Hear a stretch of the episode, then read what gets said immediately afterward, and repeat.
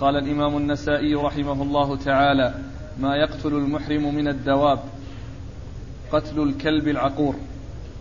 قال أخبرنا قتيبة عن مالك عن نافع عن ابن عمر رضي الله عنهما أن رسول الله صلى الله عليه وآله وسلم قال خمس ليس على المحرم في قتلهن جناح الغراب والحدأة والعقرب والفأرة والكلب العقور. بسم الله الرحمن الرحيم. الحمد لله رب العالمين وصلى الله وسلم وبارك على عبده ورسوله نبينا محمد وعلى آله وأصحابه أجمعين. أما بعد يقول النسائي رحمه الله ما يقتله المحرم من الدواب ثم ورد الكلب العقور قتل الكلب العقور. المقصود من هذه الترجمة أن المحرم له أن يقتل من الدواب ما جاء في حديث عائشة رضي الله عنها وأرضاها. وكذلك ما كان في معناها لأن المقصود من ذلك هو الإيذاء. وهذه الخمس مؤذية وأمر بقتلها بسبب إيذائها والضرر الذي يحصل منها. فيكون الحكم معدى إلى كل ما يؤذي من الدواب مما لم يذكر في الحديث. وقد جاء في بعض الروايات للحديث ذكر الفأرة وصفها بالفويسقة. وهذا يشعر بالسبب الذي من أجله تقتل وهي فسقها وأذاها وضررها. وعلى هذا فالخمس التي جاءت في حديث عائشة تقتل بسبب أذاها وكذلك تقتل بسبب الأذى وكذلك ما كان في معناها مما يؤذي فإنه يجوز قتله. وقد أورد النسائي عدة تراجم لحديث عائشة رضي الله عنها هذا الذي فيه ذكر الخمس. وهذه الخمس هي الكلب العقور والحدأة والفأرة والغراب والعقرب. وقد جاء في بعض الروايات بدل العقرب الحية. وكلها من نوع واحد وهي ذات السموم. لأن الحية والعقرب كلها من ذوات السموم. فجاء في بعض الروايات ذكر الحية وجاء في بعضها في بعضها ذكر العقرب. وكلها تقتل وكل ما كان في معناها يقتل. ويجمعها أي الحية والعقرب أنها ذات سم. والترجمة هي للكلب العقور. وقد جاء في بعض قد جاء في الروايات أن من الخمس الكلب العقور. فموصوف بأنه عقور وهو الذي يعقر ويأكل أو يعض أو ما إلى ذلك من الإيذاء الذي يحصل منه بسبب عقره.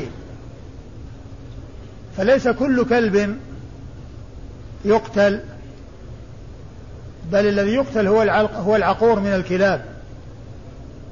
ثم هل المراد بالكلب؟ الكلب المعروف المشهور بهذا الاسم.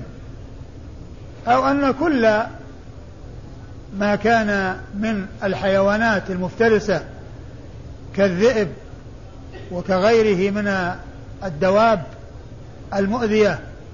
يقال لها كلب. يقال لها كلب ويقال لها كلاب. وإن كان الذي اشتهر باسم الكلب الحيوان المعروف المشهور الذي يكون بين الناس كثيرا والذي يجوز اتخاذه في بعض الأحوال لأمور سائغة كالصيد وكالماشية وما إلى ذلك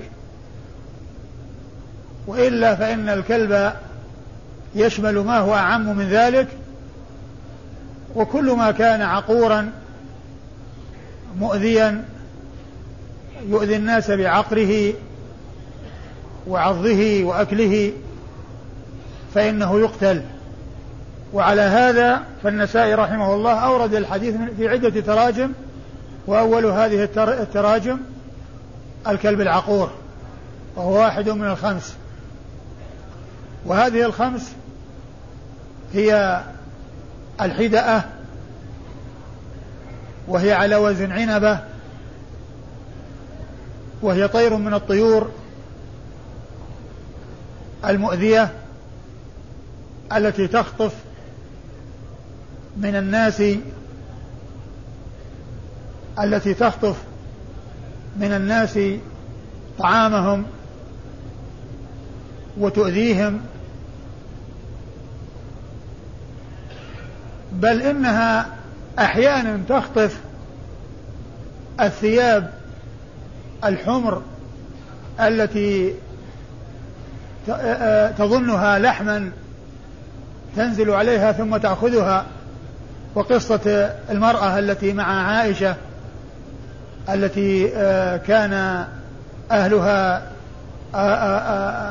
أولياؤها آذوها بسبب أنهم اتهموها في أنها أخذت وشاحا لبنتهم وكانت أخذته الحدأة ثم إنهم عذبوها وآذوها أذوها وجاءت الحدأة ورمت به عليهم وكانت تحسبه لحما أي الحدأة الذي وقد كانت تنشد ويوم كذا من تعاجيب ربنا ألا أنه من دارة الكفر نجاني فالحدأة من الحيوانات من الطيور المؤذية. الحدأة الغراب. والغراب والغراب الذي يؤذي. وقد جاء وصفه في بعض الأحاديث هو الأبقع وهو الذي في ظهره أو بطنه بياض. يخالف لونه. ومن ومن ومن الغربان ما لا يكون مؤذيا. فإذا القضية هي تتبع الأذى. فعندما يكون الغراب أو غيره من الطيور مؤذيا فإنه يقتل. أما إذا لم يحصل منه أذى كما يحصل في بعض البلاد الغراب يعني لا يحصل منه أذى أو بعض الغربان لا يحصل منها أذى فإنها لا تقتل مثل الكلاب التي ما يحصل منها أذى. مثل الكلاب التي ما يحصل منها أذى فإنها لا تقتل وإنما يقتل الكلب العقور كما جاء مقيدا في الروايات. أيوة. والعقرب. والعقرب وذلك بسبب سمها ولدغها ولسعها وحصول الضرر بها. وقد جاء في بعض الروايات بدل العقرب الحية وهي كلها من فئة واحدة التي هي ذات السم. والفأرة. والفأرة. وقد جاء وصفها بعض الأحاديث الفويسيقة. وذلك بسبب أذاها. وما يحصل لها من الأضرار للناس. لا فيما يتعلق بإفساد أمتعتهم وثيابهم وأطعمتهم. ولا فيما يتعلق أيضا بسبب كونها تكون سببا في الحريق وإشعال النار في البيوت بسبب السرج التي كانوا يضعونها فتأتيها الفأرة فتلقيها فيحصل الحريق بسبب ذلك فهي تؤذي من وجوه عديدة وذكر هذا وذكرها في بعض الروايات بالوصف الذي هو الفويسقة الذي هو من الفسق يشعر بالسبب الذي من أجله أمر أو أبيح قتلها وهو كونها وهو كونها ذات فسق. نعم. والكلب العقور. والكلب العقور الذي يعقر وينهش ويؤذي الناس. نعم. قال أخبرنا قتيبة. أخبرنا قتيبة بن سعيد بن جميل بن طريف البغلاني ثقة ثبت أخرج حديثه أصحاب الكتب الستة. عن مالك. عن مالك بن أنس إمام دار الهجرة المحدث الفقيه الإمام المشهور أحد أصحاب المذاهب الأربعة المشهورة من مذاهب أهل السنة وحديثه أخرجه أصحاب الكتب الستة. عن نافع. عن نافع مولى بن عمر ثقة أخرج حديث أصحاب الكتب الستة. عن ابن عمر عبد الله بن عمر بن الخطاب رضي الله تعالى عنهما أحد العبادلة الأربعة من أصحاب النبي صلى الله عليه وسلم وهم عبد الله بن عمر وعبد الله بن عباس وعبد الله بن الزبير وعبد الله بن عمرو بن العاص. وأحد السبعة المعروفين بكثرة الحديث عن النبي صلى الله عليه وسلم. وهذا الإسناد رباعي من أعلى الأسانيد عند النسائي بين النسائي فيه وبين رسول الله صلى الله عليه وسلم أربعة أشخاص قتيبة ومالك ونافع وابن عمر. ثم أيضا هذا الإسناد الذي هو مالك عن نافع عن ابن عمر هو الذي يوصف بالسلسلة الذهبية وهو صح الأسانيد عند البخاري مالك عن نافع عن ابن عمر مثل هذا الإسناد. نعم. قال قتل الحية. قال أخبرنا عمرو بن علي قال حدثنا يحيى قال حدثنا شعبة قال حدثنا قتادة عن سعيد بن المسيب عن عائشة رضي الله عنها عن النبي صلى الله عليه وآله وسلم أنه قال خمس يقتلهن المحرم. الحية والفأرة والحدأة والغراب الأبقع والكلب العقور. ثم ورد النسائي هذه الترجمة وهي قتل الحية. وأورد النسائي حديث عائشة من طريق أخرى وفيه بدل العقرب في الرواية السابقة الحية. وهي كما أشرت كل منهما من ذوات السم. فبعض الروايات جاء ذكر الحية وهي تقتل وفي بعضها ذكر العقرب وهي ذات سم وهي تقتل وكل من الحية والعقرب من ذوات السموم فتقتلان ويقتل كل ما كان من ذوات السموم. قال و وأما المتن فهو نفس المتن خمس إلا أنه جاء بدل الحية بدل العقرب الحية وفيه أيضا ذكر الأبقع الغراب الأبقع وهو الذي فيه بياض. نعم. قال أخبرنا عمرو بن علي. عمرو بن علي الفلاس ثقة أخرج حديثه أصحاب الكتب الستة بل هو شيخ لأصحاب الكتب الستة. روى عنه مباشرة وبدون واسطة. عن يحيى. عن يحيى بن سعيد القطان ثقة أخرج حديث أصحاب الكتب الستة. عن شعبة. عن شعبة بن الحجاج الواسطي ثم البصري. ثقة ثبت وصف بأنه أمير المؤمنين في الحديث وحديثه أخرجه أصحاب الكتب الستة. عن قتادة. عن قتادة بن دعامة السدوسي البصري ثقة أخرج حديثه أصحاب الكتب الستة. عن سعيد بن المسيب. عن سعيد بن المسيب أحد فقهاء المدينة السبعة في عصر التابعين ثقة فقيه أخرج حديثه أصحاب الكتب الستة. عن عائشة. عن عائشة أم المؤمنين رضي الله تعالى عنها وأرضاها و وهي الصديقة بنت الصديق الصديقة بنت الصديق التي أنزل الله براءتها مما رميت به من الإفك في آيات تتلى من سورة النور وقد حفظت الكثير من سنة النبي عليه الصلاة والسلام وهي واحدة من سبعة أشخاص عرفوا بكثرة الحديث عن النبي عليه الصلاة والسلام. قال قتل الفأرة. قال أخبرنا قتيبة بن سعيد قال حدثنا الليث عن نافع عن ابن عمر رضي الله عنهما أن رسول الله صلى الله عليه وآله وسلم أذن في قتل خمس من الدواب للمحرم الغراب والحدى والفأرة والكلب العقور والعقرب. ثم ورد النسائي حديث ابن عمر من طريق أخرى وهو مثل ما تقدم في الرواية السابقة. يعني فيه ذكر العقرب وحديث عائشة الذي مر فيه ذكر الحية بدل العقرب. نعم. قال أخبرنا قتيبة عن الليث. أخبرنا قتيبة مر ذكره والليث بن سعد المصري ثقة فقيه. أخرج حديث أصحاب الكتب الستة. ثم الليث يروي عن عن نافع. عن نافع عن ابن عمر وقد مر ذكرهما. وهذا رباعي. من أعلى الأسانيد عند النسائي. قال قتل الوزغ. قال أخبرنا أبو بكر بن إسحاق.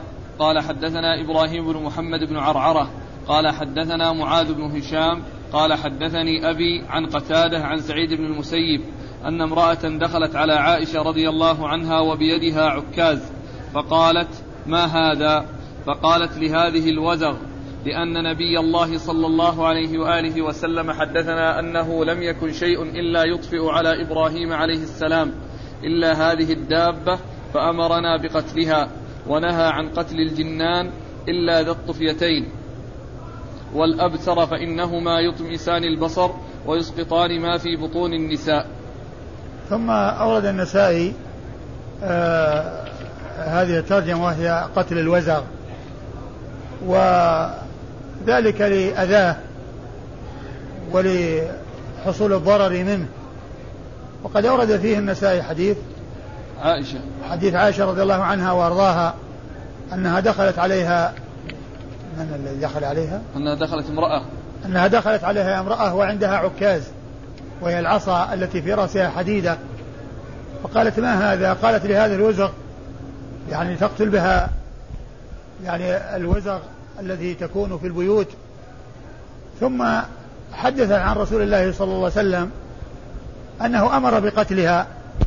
وقال إنه لما ألقي إبراهيم في النار عليه الصلاة والسلام جعلت الدواب تطفي النار.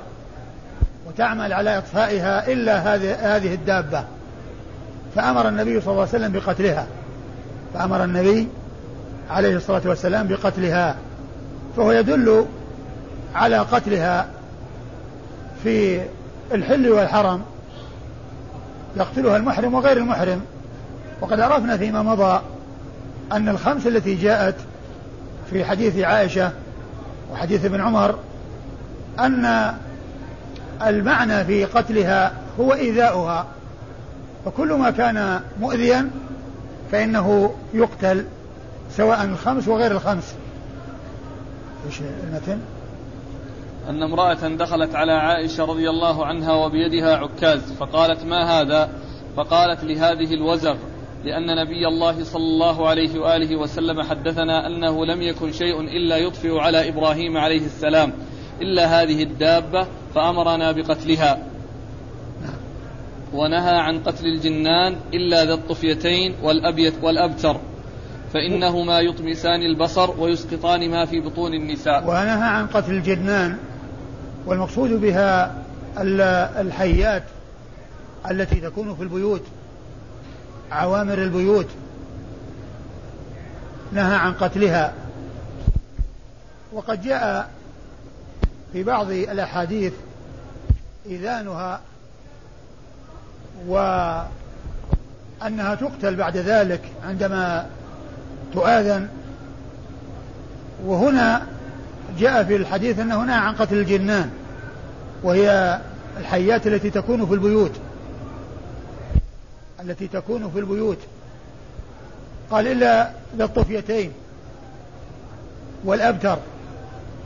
والطفيتين هي الحية التي يكون في ظهرها خطان أحمران ك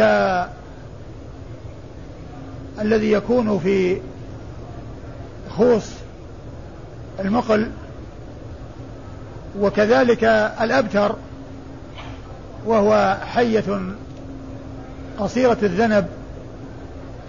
قال فإن هذين يطمسان البصر ويسقطان ما في بطون النساء. إلى يطمسان البصر أنهما يعني النظر إليهما يكون سببا في ذهاب البصر. وقيل إنهما يتعمدان البصر عندما يأتيان إلى الإنسان يعمدان إلى بصره وكذلك يسقطان أو يكون يكون ذلك من أسباب سقوط ما في بطون النساء من الأولاد عندما تراهما المرأة يحصل لهما يحصل لها ذلك فالنبي صلى الله عليه وسلم أذن بقتل هذين النوعين من الحيات الذي هو ذو الطفيتين والأبتر. قال أخبرنا أبو بكر بن إسحاق. أخبرنا أبو بكر بن إسحاق وهو محمد بن إسحاق الصاغاني. وهو ثقة أخرج حديثه مسلم وأصحاب السنن. نعم. أخرج حديثه مسلم وأصحاب السنن. عن إبراهيم بن محمد بن عرعرة. عن إبراهيم محمد بن عرعرة وهو ثقة. نعم. أخرج له مسلم والنسائي. أخرج له مسلم والنسائي.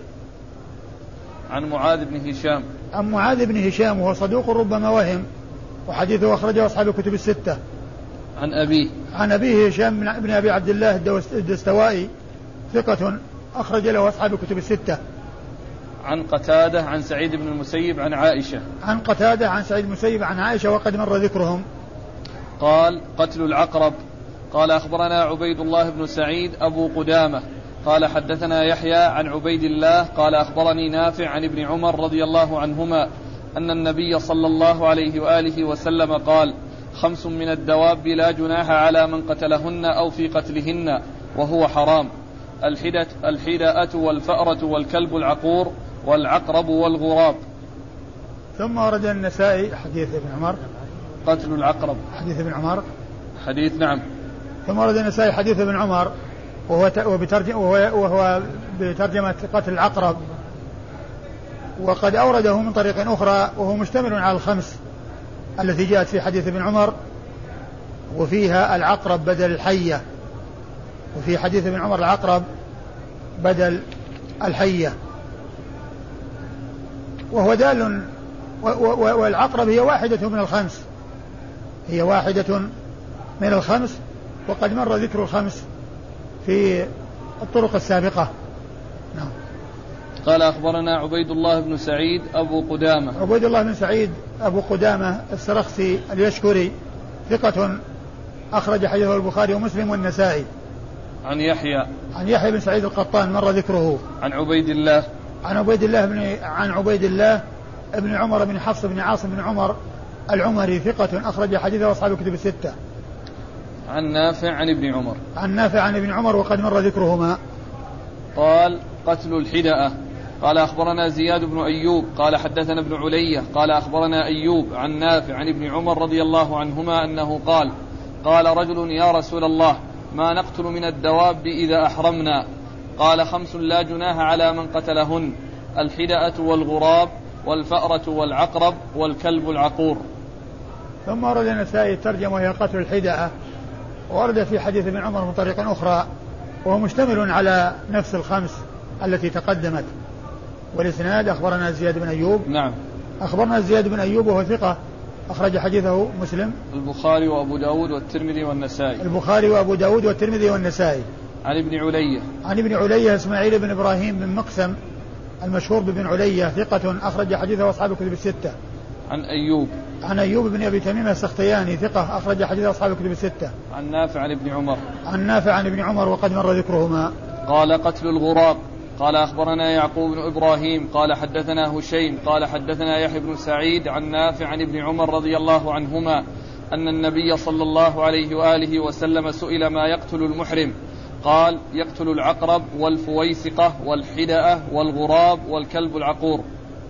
ثم ورد النسائي هذه الترجمة وهي قتل الغراب. قتل الغراب.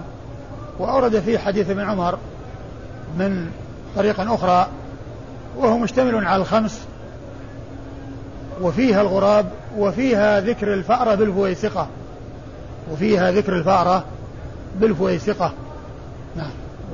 قال أخبرنا يعقوب بن إبراهيم. يعقوب بن إبراهيم الدورقي ثقة أخرج حديثه أصحاب الكتب الستة بل هو شيخ لأصحاب الكتب الستة. عن هشيم. عن هشيم بن بشير الواسطي ثقة كثير التدليس والإرسال الخفي وحديثه أخرجه أصحاب الكتب الستة. عن يحيى بن سعيد. عن يحيى بن سعيد الأنصاري المدني ثقة أخرج حديثه أصحاب الكتب الستة. عن نافع عن ابن عمر. عن نافع عن ابن عمر وقد مر ذكرهما. قال أخبرنا محمد بن عبد الله بن يزيد المقرئ قال حدثنا سفيان عن الزهري عن سالم عن أبيه رضي الله عنه أنه قال قال النبي صلى الله عليه وآله وسلم خمس من الدواب لا جناح في قتلهن على من قتلهن في الحرم في الحرم والإحرام. الفأرة والحدأة والغراب والعقرب والكلب العقور. ثم ورد النسائي حديث ابن عمر من طريق أخرى وهو مشتمل على الخمس نفسها والإسناد. أخبرنا محمد بن عبد الله بن يزيد المقري محمد بن عبد الله بن يزيد المقري المكي ثقة أخرج حديثه النسائي وابن ماجه. عن سفيان. عن سفيان بن عيينة المكي ثقة أخرج حديثه أصحاب الكتب الستة. عن الزهري. عن الزهري محمد بن مسلم بن عبيد الله الزهري. ثقة فقيه مكثر من رواية حديث النبي عليه الصلاة والسلام وهو من صغار التابعين وحديثه أخرجه أصحاب كتب الستة.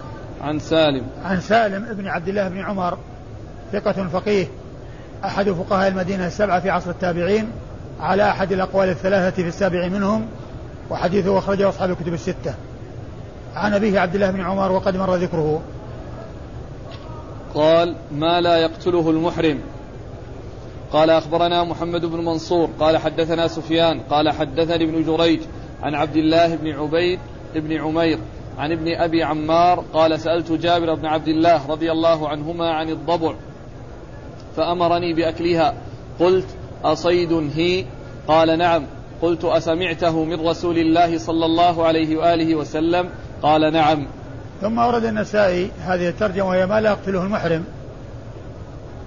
وأورد فيه حديث جابر رضي الله عنه فيما يتعلق بالضبع وأنه سأل النبي صلى الله عليه وسلم ف آه، أنه سأل رجل جابر رضي الله عنه عن الضبع فأمره فأذن له بأكلها وقال له أصيد هي؟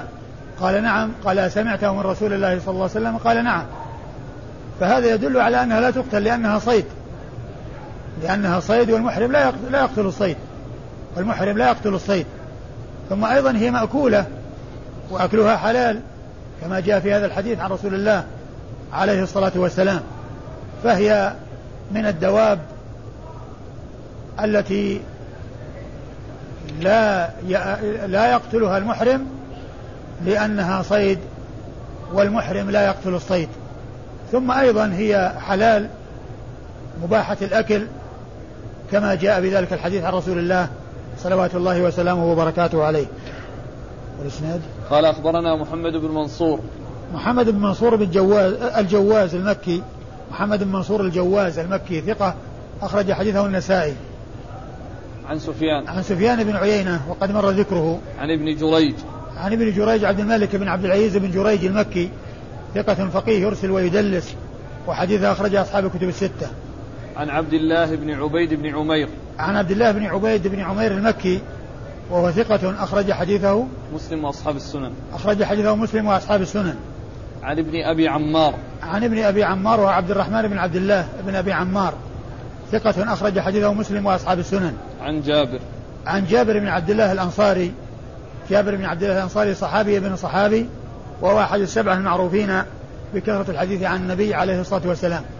وهذا الإسناد رجاله كلهم مكيون إلا جابر رضي الله عنه. وأما غيره فهم مكيون. محمد بن محمد بن منصور الجواز سفيان بن عيينة و ابن جريج. و عبيد. وعبد الله. بن عبيد بن عبد الله بن عبيد بن عمير وابن أبي عمار. هؤلاء كلهم مكيون. قال الرخصة في النكاح للمحرم.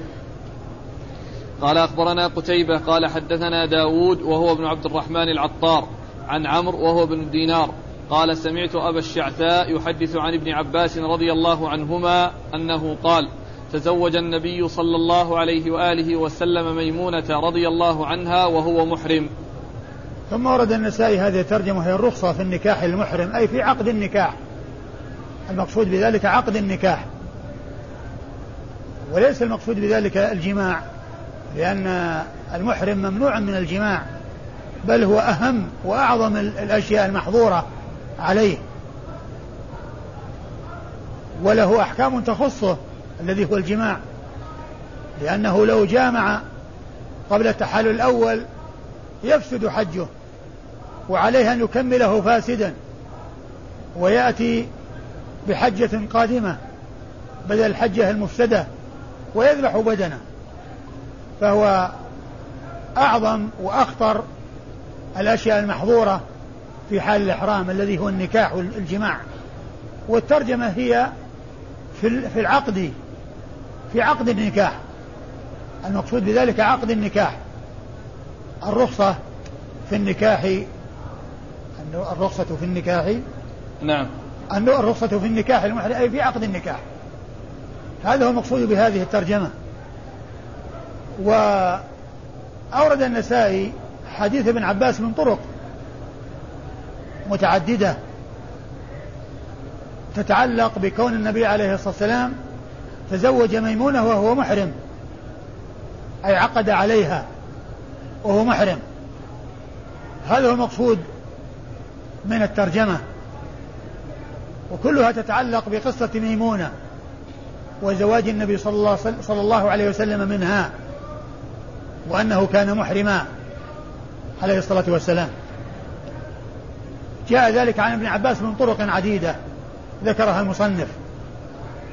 لكن جاء عن ميمونة نفسها وعن أبي رافع السفير والواسطة بين النبي صلى الله عليه وسلم وبين ميمونة في الخطبة والزواج أن النبي عليه الصلاة والسلام تزوجها وهو حلال. ليس محرما. وهذا يعارض ما جاء في حديث ابن عباس لأنها كلها تتعلق بقصة واحدة وتتعلق بموضوع واحد وهو زواج النبي صلى الله عليه وسلم من ميمونة. والرسول صلى الله عليه وسلم تزوجها مرة واحدة ما تزوجها عدة مرات وإذا فهو إما أن يكون حلالا وإما أن يكون محرما. زواجه منها. إما أن يكون حلالا وإما أن يكون محرما. يعني واحد من اثنين. والأحاديث متعارضة. ميمونة تقول نتزوجها وهو حلال وهو حلال. وهي صاحبة القصة. وأبو رافع الواسطة بينهما يقول تزوجها وهو حلال. وابن عباس يقول تزوجها وهو محرم. والقصة واحدة. ولا بد من الترجيح. لأنه ما يمكن الجمع ولا يمكن النسخ لم يبقى إلا الترجيح بين الروايات. لا يمكن الجمع لأن لأنهما ضدان هذا يقول حلال وهذا يقول حرام. ولا يمكن نسخ لأنها قصة واحدة. ما في شيء متقدم وشيء متأخر. ولم فبقي الترجيح. فبعض العلماء قال بترجيح ما جاء في حديث آه ابن عباس وأن النبي صلى الله عليه وسلم عقد عليها وهو محرم. قالوا فيدل على جواز عقد النكاح للمحرم وبعض العلماء قال يرجح ما جاء في حديث ميمونة وحديث أبي رافع لأن هذه مرجحات لأن فيه مرجح لأن ميمونة صاحبة القصة وأبو رافع السفير بينهما فله دخل في القصة. وميمونة أعلم في الحال من غيرها. ثم أيضا ابن عباس كان صغيرا وقد حج مع النبي صلى الله عليه وسلم حجة الوداع ويقول نهزت الاحتلام. قد نهزت الاحتلام. فإذا ما جاء في حديث ميمونة وحديث أبي رافع من أنه تزوجها وهو حلال يكون أرجح ومقدما على غيره. ثم أيضا مما يدل على رجحان ما جاء في حديث ميمونة وأبي رافع ما جاء في حديث عثمان. القولي الذي هو من قوله عليه الصلاة والسلام وتوجيهه وإرشاده حيث قال عليه الصلاة والسلام لا ينكح المحرم ولا ينكح ولا يخطب. لا ينكح ولا ينكح لا يتزوج ولا يزوج. لا يتزوج ولا يزوج لا يعقد النكاح لنفسه ولا لغيره. وكذلك لا يأتي بالخطبة أيضا ويكون يخطب امرأة الذي هو مقدمة العقد. فاجتمع في قصة ميمونة كونها روت أنه تزوجها وهو حلال وأبو رافع جاء عنه تزوجها وهو حلال وأيضا جاء عن عثمان بن عفان من قول النبي صلى الله عليه وسلم ما يدل على أن المحرم لا ينكح ولا ينكح قالوا فهذا يدل على ترجيح كون الزواج أو عقد النكاح من المحرم لا يجوز. لأن النبي صلى الله عليه وسلم نهى عنه في حديث عثمان وجاء في حديث ميمونة وأبي رافع ما يوافق ما جاء في حديث عثمان من أنه تزوجه وهو حلال. وعلى هذا فتكون الروايات التي جاءت في حديث ابن ابن عباس تكون شاذة لمخالفتها ما جاء في بعض الأحاديث التي هو هي حديث عثمان والتي هي أيضا حديث صاحبة القصة والواسطة بين رسول الله صلى الله عليه وسلم وبين صاحبة القصة والنسائي أورد الأحاديث أو حديث ابن عباس من طرق عديدة في كون النبي عليه الصلاة والسلام تزوج ميمونة وهو محرم ثم أتى في حديث عثمان الذي فيه أن النبي صلى الله عليه وسلم نهى عن كون المحرم ينكح أو أو ينكح يعني يتزوج أو يزوج أو بل وحتى الخطبة لا يخطب لا يخطب النساء. قال أخبرنا قتيبة عن داود هو ابن عبد الرحمن العطار. أخبرنا قتيبة مر ذكره داود بن عبد الرحمن العطار. ثقة أخرج حديث أصحاب الكتب. نعم. ثقة أخرج حديث أصحاب الكتب الستة. عن عمرو بن دينار. عن عمرو بن دينار المكي وهو ثقة أخرج حديث أصحاب الكتب الستة. عن أبي الشعثاء. عن أبي الشعثاء جابر بن زيد وهو ثقة أخرج حديث أصحاب الكتب الستة. عن ابن عباس. عن عبد الله بن عباس بن عبد المطلب بن عم النبي صلى الله عليه وسلم وأحد السبعة المعروفين بكثرة الحديث عن النبي عليه الصلاة والسلام وأحد العباد الأربعة من أصحاب النبي عليه الصلاة والسلام. قال أخبرنا عمرو بن علي قال حدثنا يحيى قال حدثنا ابن جريج قال حدثنا عمرو بن دينار أن أبا الشعثاء حدثه عن ابن عباس رضي الله عنهما أن رسول الله صلى الله عليه وآله وسلم نكح حراما. ثم أورد النسائي حديث ابن عباس وأن النبي صلى الله عليه وسلم نكح حراما يعني محرما. يعني نكح وهو حرامي وهو محرم. والمقصود من ذلك نكاحه ميمونة رضي الله تعالى عنها وأرضاها. وقد عرفنا ما في المسألة كلام العلماء وما هو الراجح في ذلك. ورجال الإسناد مر ذكرهم. عمرو بن علي ويحيى بن سعيد القطان وابن جريج وعمرو بن دينار وأبو الشعثاء وابن عباس. قال أخبرنا إبراهيم بن يونس بن محمد قال حدثنا أبي قال حدثنا حماد بن سلمة عن حميد عن مجاهد عن ابن عباس رضي الله عنهما أن رسول الله صلى الله عليه وآله وسلم تزوج ميمونة وهما محرمان. ثم أورد النسائي حديث ابن عباس من طريق أخرى وهو مثل ما تقدم وفيه أن النبي صلى الله عليه وسلم تزوج ميمونة وهما محرمان أي هو هو وميمونة. والكلام هو نفس الكلام المتقدم والإسناد. قال أخبرنا إبراهيم بن يونس بن محمد. أخبرنا إبراهيم بن يونس بن محمد البغدادي وهو ثقة أخرج حديثه. وهو صدوق. وهو صدوق نعم. أخرج له النسائي وحده. وهو صدوق أخرج حديثه النسائي وحده. عن أبيه. عن عن أبيه وهو ثقة أخرج حديث أصحاب الكتب الستة. عن حماد بن سلمة. عن حماد بن سلمة البصري وهو ثقة أخرج حديثه البخاري تعليقا ومسلم وأصحاب السنة الأربعة. عن حميد. عن حميد بن أبي حميد الطويل وهو ثقة أخرج حديث أصحاب الكتب الستة. عن مجاهد. عن مجاهد بن جبر المكي ثقة أخرج حديث أصحاب الكتب الستة. عن ابن عباس وقد مر ذكره. قال أخبرنا محمد بن إسحاق الصاغاني. قال حدثنا أحمد بن إسحاق. قال حدثنا حماد بن سلمة عن حميد عن عكرمة عن ابن عباس رضي الله عنهما أن رسول الله صلى الله عليه وآله وسلم تزوج ميمونة وهو محرم. ثم ورد حديث ابن عباس من طريق أخرى وهو مثل ما تقدم. وأما رجال الإسناد أخبرنا محمد بن إسحاق الصاغاني وهو أبو بكر الذي مر ذكره قريبا وهو ثقة أخرج حديثه مسلم وأصحاب السنة الأربعة. عن أحمد. بن إسحاق. عن أحمد بن إسحاق وهو وهو ثقة أخرج له مسلم وأبو داود والترمذي والنسائي. وهو ثقة أخرج له مسلم وأبو داود والترمذي والنسائي.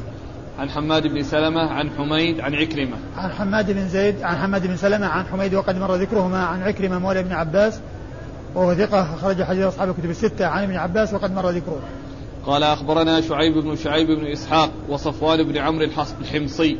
قال حدثنا أبو المغيرة قال حدثنا الأوزاعي عن عطاء بن أبي رباح عن ابن عباس رضي الله عنهما أن النبي صلى الله عليه وآله وسلم تزوج ميمونة وهو محرم. ثم ورد حديث ومثل ما تقدم. وأما إسناد الحديث فيقول النسائي أخبرنا شعيب بن شعيب بن إسحاق وهو آه، صدوق. أخرج حديثه النسائي وحده. و وصفوان بن عمرو الحمصي. وشعيب بن شعيب بن إسحاق سمي باسم أبيه. قالوا لأن أباه توفي وهو حمل فسمي باسمه فسمي باسمه فقيل فهو شعيب بن شعيب ابن إسحاق. و صفوان بن عمرو الحمصي. صفوان بن عمرو الحمصي وهو ثقة. وهو وهو صدوق نعم. وهو ثقة. صدوق صدوق أخرج له النسائي. وهو صدوق أخرج حديث النسائي. أيضا؟ نعم. مثل شعيب؟ نعم. نعم. عن أبي المغيرة. عن أبو المغيرة عبد القدوس بن حجاج. أبو المغيرة وهو ثقة أخرج حديث أصحاب الكتب الستة. نعم. أخرج حديث أصحاب الكتب الستة. عن الأوزاعي. عن الأوزاعي عبد الرحمن بن عمرو الأوزاعي. الثقة الفقيه فقيه الشام ومحدثها أخرج حديثه أصحاب الكتب الستة. عن عطاء بن أبي رباح. عن أبي طا... عن عطاء بن أبي رباح المكي ثقة أخرج حديث أصحاب الكتب الستة عن ابن عباس وقد مر ذكره. قال النهي عن ذلك. قال أخبرنا قتيبة عن مالك عن نافع عن عن نبيه بن وهب أن أبان بن عثمان قال سمعت عثمان بن عفان رضي الله عنه يقول قال رسول الله صلى الله عليه وآله وسلم لا ينكح المحرم ولا يخطب ولا ينكح. ثم ورد النسائي النهي عن ذلك أي عن نكاح المحرم أي كونه يعني يعقد النكاح. ورد في حديث عثمان بن عفان أن النبي صلى الله عليه وسلم نهى أن ينكح المحرم أو يخطب أو ينكح.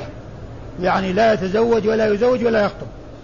يعني كل ما له علاقة بالزواج ومقدمات الزواج ومقدمات النكاح فإنه لا يجوز له إتيانه فلا يتزوج ولا يزوج لا يعقد لنفسه ولا لغيره لا يكون وليا لا يكون طرفا في النكاح لا عاقد ولا معقود له لا عاقد ولا معقود له المحرم بل ولا الخطبة لا يخطب ولا الخطبة لا يخطب لا يخطب. نعم. قال أخبرنا قتيبة عن مالك عن نافع عن عن نبيه بن وهب. مال قتيبة ومالك ونافع ونافع نعم. مر ذكرهم عن نبيه بن وهب وهو ثقة أخرج حديثه؟ مسلم وأصحاب السنن. مسلم وأصحاب السنن الأربعة. عن أبان بن عف بن عثمان. عن أبان بن عثمان وهو ثقة عثمان بن عفان وهو ثقة أخرج حديث البخاري في الأدب المفرد ومسلم وأصحاب السنن. عن أبيه عثمان بن عفان ذي النورين أمير المؤمنين وثالث الخلفاء الراشدين الهادين المهديين صاحب المناقب الجمة والفضائل الكثيرة والذي جمع القرآن الجمعة التي هي بين أيدينا والتي حفظ الله تعالى بها على يديه هذا القرآن الكريم الذي تكفل الله بحفظه وقال إنا نحن نزلنا الذكر وإنا له لحافظون وقد مكث في الخلافة اثنتي عشرة اثنتي عشر سنة وأشهرا رضي الله تعالى عنه وأرضاه. قال أخبرنا عبيد الله بن سعيد قال قال حدثنا يحيى عن مالك قال أخبرني نافع عن عن نبيه بن وهب عن أبان بن عثمان عن أبيه عن النبي صلى الله عليه وآله وسلم أنه نهى أن ينكح المحرم أو ينكح أو يخطب. ثم ورد النسائي حديث ابن حديث عثمان من طريق أخرى وهو مثل ما تقدم. والإسناد؟ قال أخبرنا عبيد الله بن سعيد. عبيد الله بن سعيد مر ذكره. عن يحيى عن مالك عن, عن نافع يحيى عن مالك عن نافع وقد مر ذكرهم. عن نبيه بن وهب عن أبان بن عثمان عن أبيه. وهؤلاء أيضا مر ذكرهم جميعا. قال أخبرنا محمد بن عبد الله بن يزيد عن سفيان عن أيوب بن موسى عن نبيه بن وهب. قال أرسل عمر بن عبيد الله بن معمر. إلى أبان بن عثمان يسأله أينكح المحرم؟ فقال أبان إن عثمان بن عفان رضي الله عنه حدث أن النبي صلى الله عليه وآله وسلم قال لا ينكح المحرم ولا يخطب. ثم ورد النسائي حديث حديث عثمان رضي الله عنه من طريق أخرى وهو مثل ما تقدم فيه النهي عن كونه ينكح وكونه يخطب. والإسناد؟ قال أخبرنا محمد بن عبد الله بن يزيد عن سفيان عن أيوب بن موسى.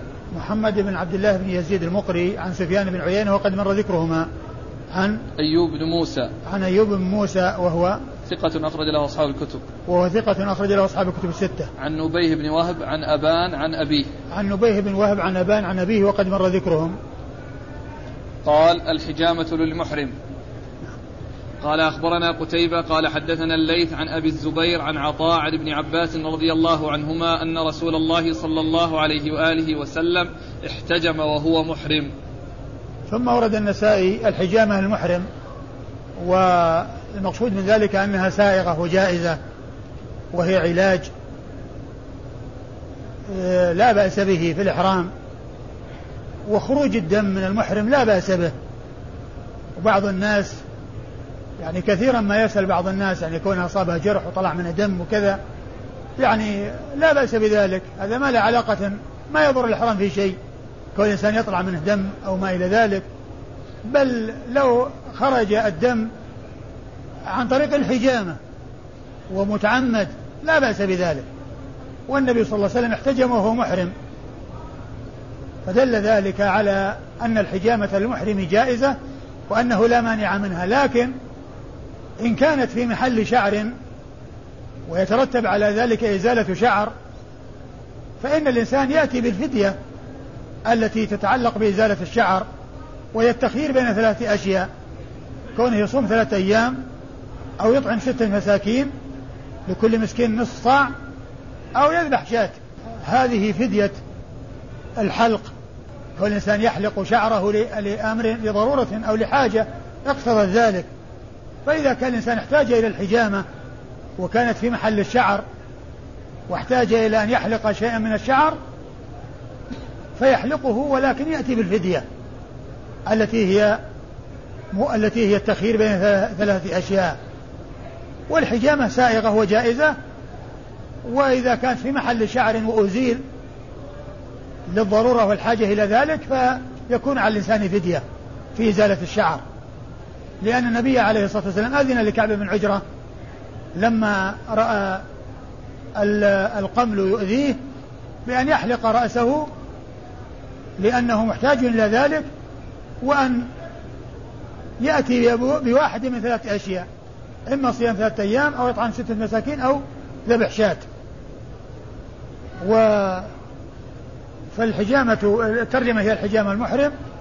وقد أورد النساء حديثين حديث من؟ حديث ابن عباس حديث ابن عباس أن النبي صلى الله عليه وسلم احتجم وهو محرم نعم قال أخبرنا قتيبة عن الليث عن أبي الزبير قتيبة والليث مر ذكرهما وأبو الزبير هو محمد بن مسلم بن تدرس المكي وهو صدوق يدلس وحديثه أخرجه أصحاب الكتب الستة. عن عطاء عن ابن عباس. عن عطاء بن أبي رباح عن ابن عباس وقد مر ذكرهما. قال أخبرنا قتيبة قال أخبرنا سفيان عن عمرو عن طاووس وعطاء عن ابن عباس رضي الله عنهما أن النبي صلى الله عليه وآله وسلم احتجم وهو محرم. ثم ورد النسائي حديث ابن عباس من طريق أخرى وهو مثل ما تقدم. قال أخبرنا قتيبة عن سفيان. قتيبة عن سفيان وهو بن عيينة. عن عمرو عن عمرو بن دينار مر ذكره. عن طاووس. عن طاووس بن كيسان وهو ثقة أخرج حديث أصحاب الكتب الستة. وعطاء وعطاء مر ذكره. عن ابن عباس. وابن عباس مر ذكره. قال أخبرنا محمد بن منصور عن سفيان. قال. قال أخبرنا عمرو بن دينار. قال سمعت عطاء. قال سمعت ابن عباس رضي الله عنهما يقول احتجم النبي صلى الله عليه وآله وسلم وهو محرم. ثم قال بعد أخبرني طاووس عن ابن عباس. يقول احتجم النبي صلى الله عليه وآله وسلم وهو محرم.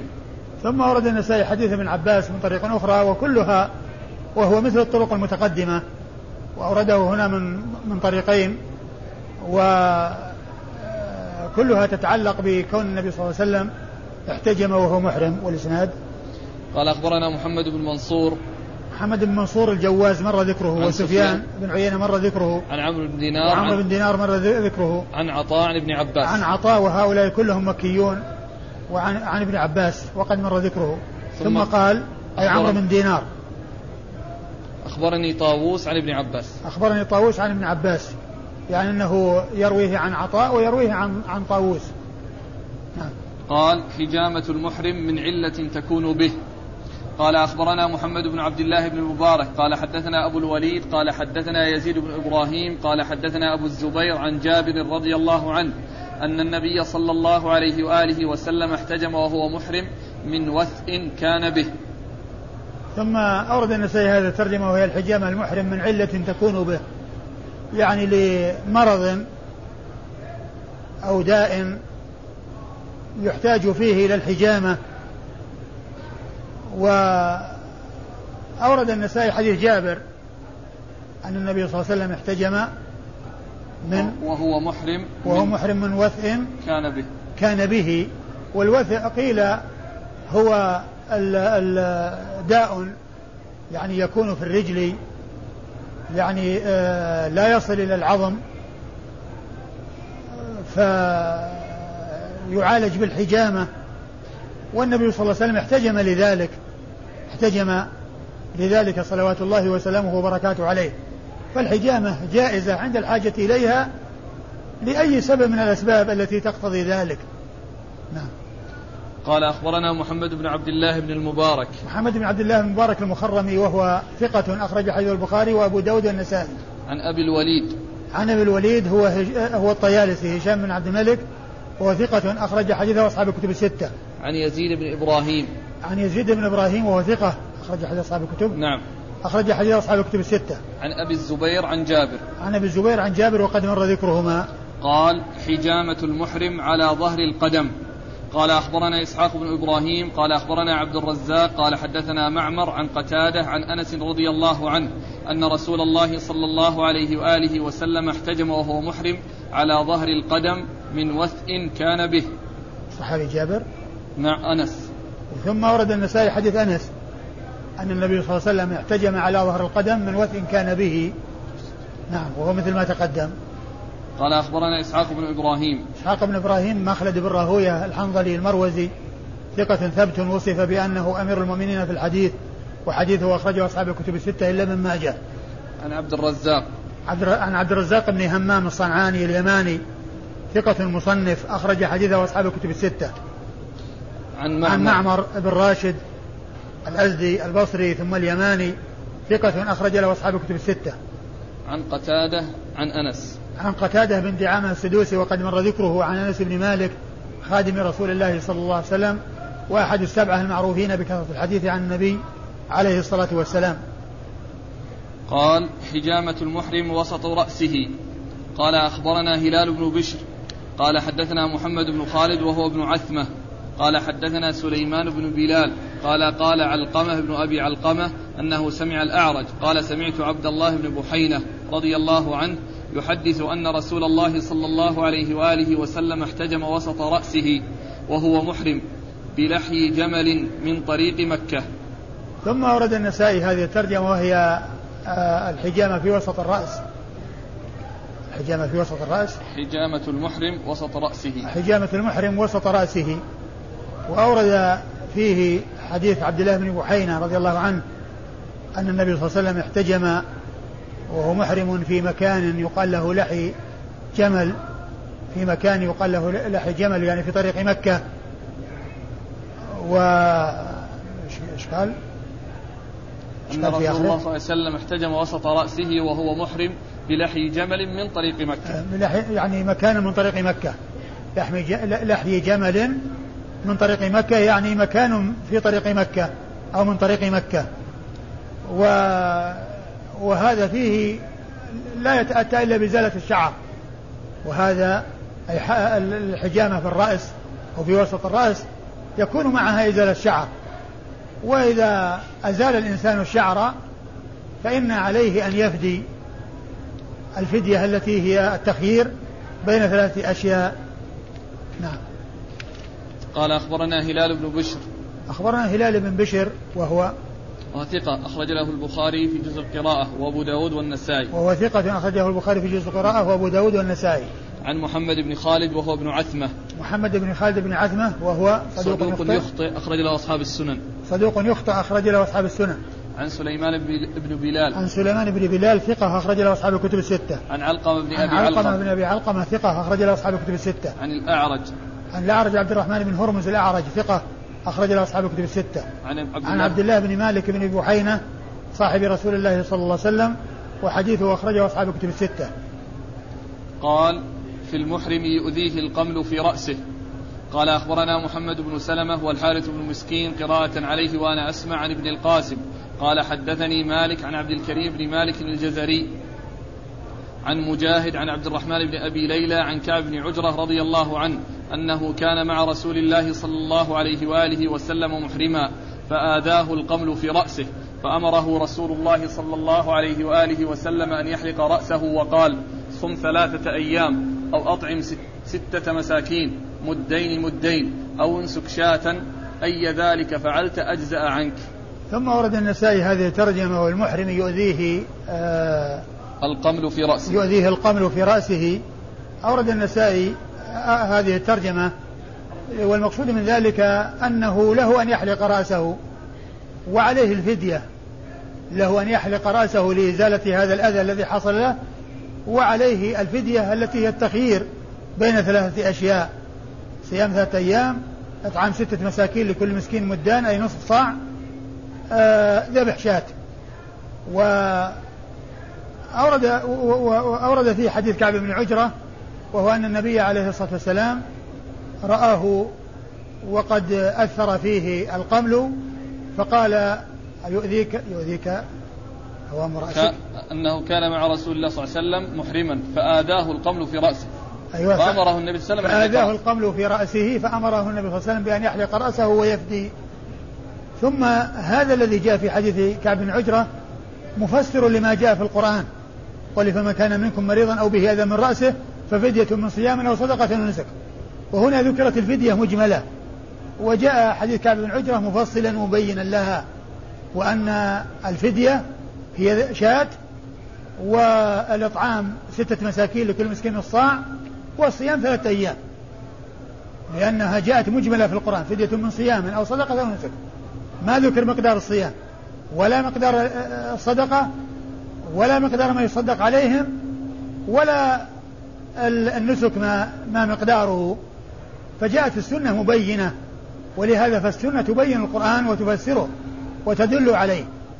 وهذا الإجمال الذي جاء في هذه الآية الكريمة جاء بيانه في هذه في السنة في هذا الحديث الصحيح عن رسول الله عليه الصلاة والسلام في قصة كعب بن عجرة رضي الله عنه وإيذاء الهوام هوام رأسه له وإذن النبي عليه الصلاة والسلام له بأن يحلق رأسه ويفدي وهو مخير بين هذه الأشياء. إما هذا وإما هذا وإما هذا. أي واحد فعله فإنه يجزئه نعم. قال أخبرنا محمد بن سلمة. محمد بن سلمة المرادي المصري ثقة أخرج حديثه مسلم وأبو داود والنسائي وابن ماجه. والحارث بن مسكين. والحارث بن مسكين ثقة أخرج حديثه أبو داود والنسائي. عن ابن القاسم. عن ابن القاسم عبد الرحمن بن القاسم ثقة. أخرج حديثه البخاري وأبو داود في المراسيل والنسائي. عن مالك عن عبد الكريم بن مالك الجزري. عن مالك وقد مر ذكره عن عبد الكريم بن مالك الجزري وهو ثقة أخرج حديثه أصحاب الكتب الستة. عن مجاهد. عن مجاهد. عن عبد الرحمن بن أبي ليلى. عن مجاهد مر ذكره عن عبد الرحمن بن أبي ليلى الكوفي وهو ثقة أخرج حديثه أصحاب الكتب الستة. عن كعب بن عجرة. عن كعب بن عجرة صاحب رسول الله صلى الله عليه وسلم وحديثه أخرجه أصحاب الكتب الستة. قال أخبرني أحمد بن سعيد الرباطي قال حدثنا عبد الرحمن بن عبد الله هو الدشتكي قال أخبرنا عمرو هو ابن أبي قيس عن الزبير هو ابن عدي عن أبي, عن أبي وائل عن كعب بن عجرة رضي الله عنه أنه قال أحرمت فكثر قمل رأسي فبلغ ذلك النبي صلى الله عليه وآله وسلم فأتاني وأنا أطبخ قدرا لأصحابي فمس رأسي بإصبعه فقال انطلق فاحلقه وتصدق على ستة مساكين.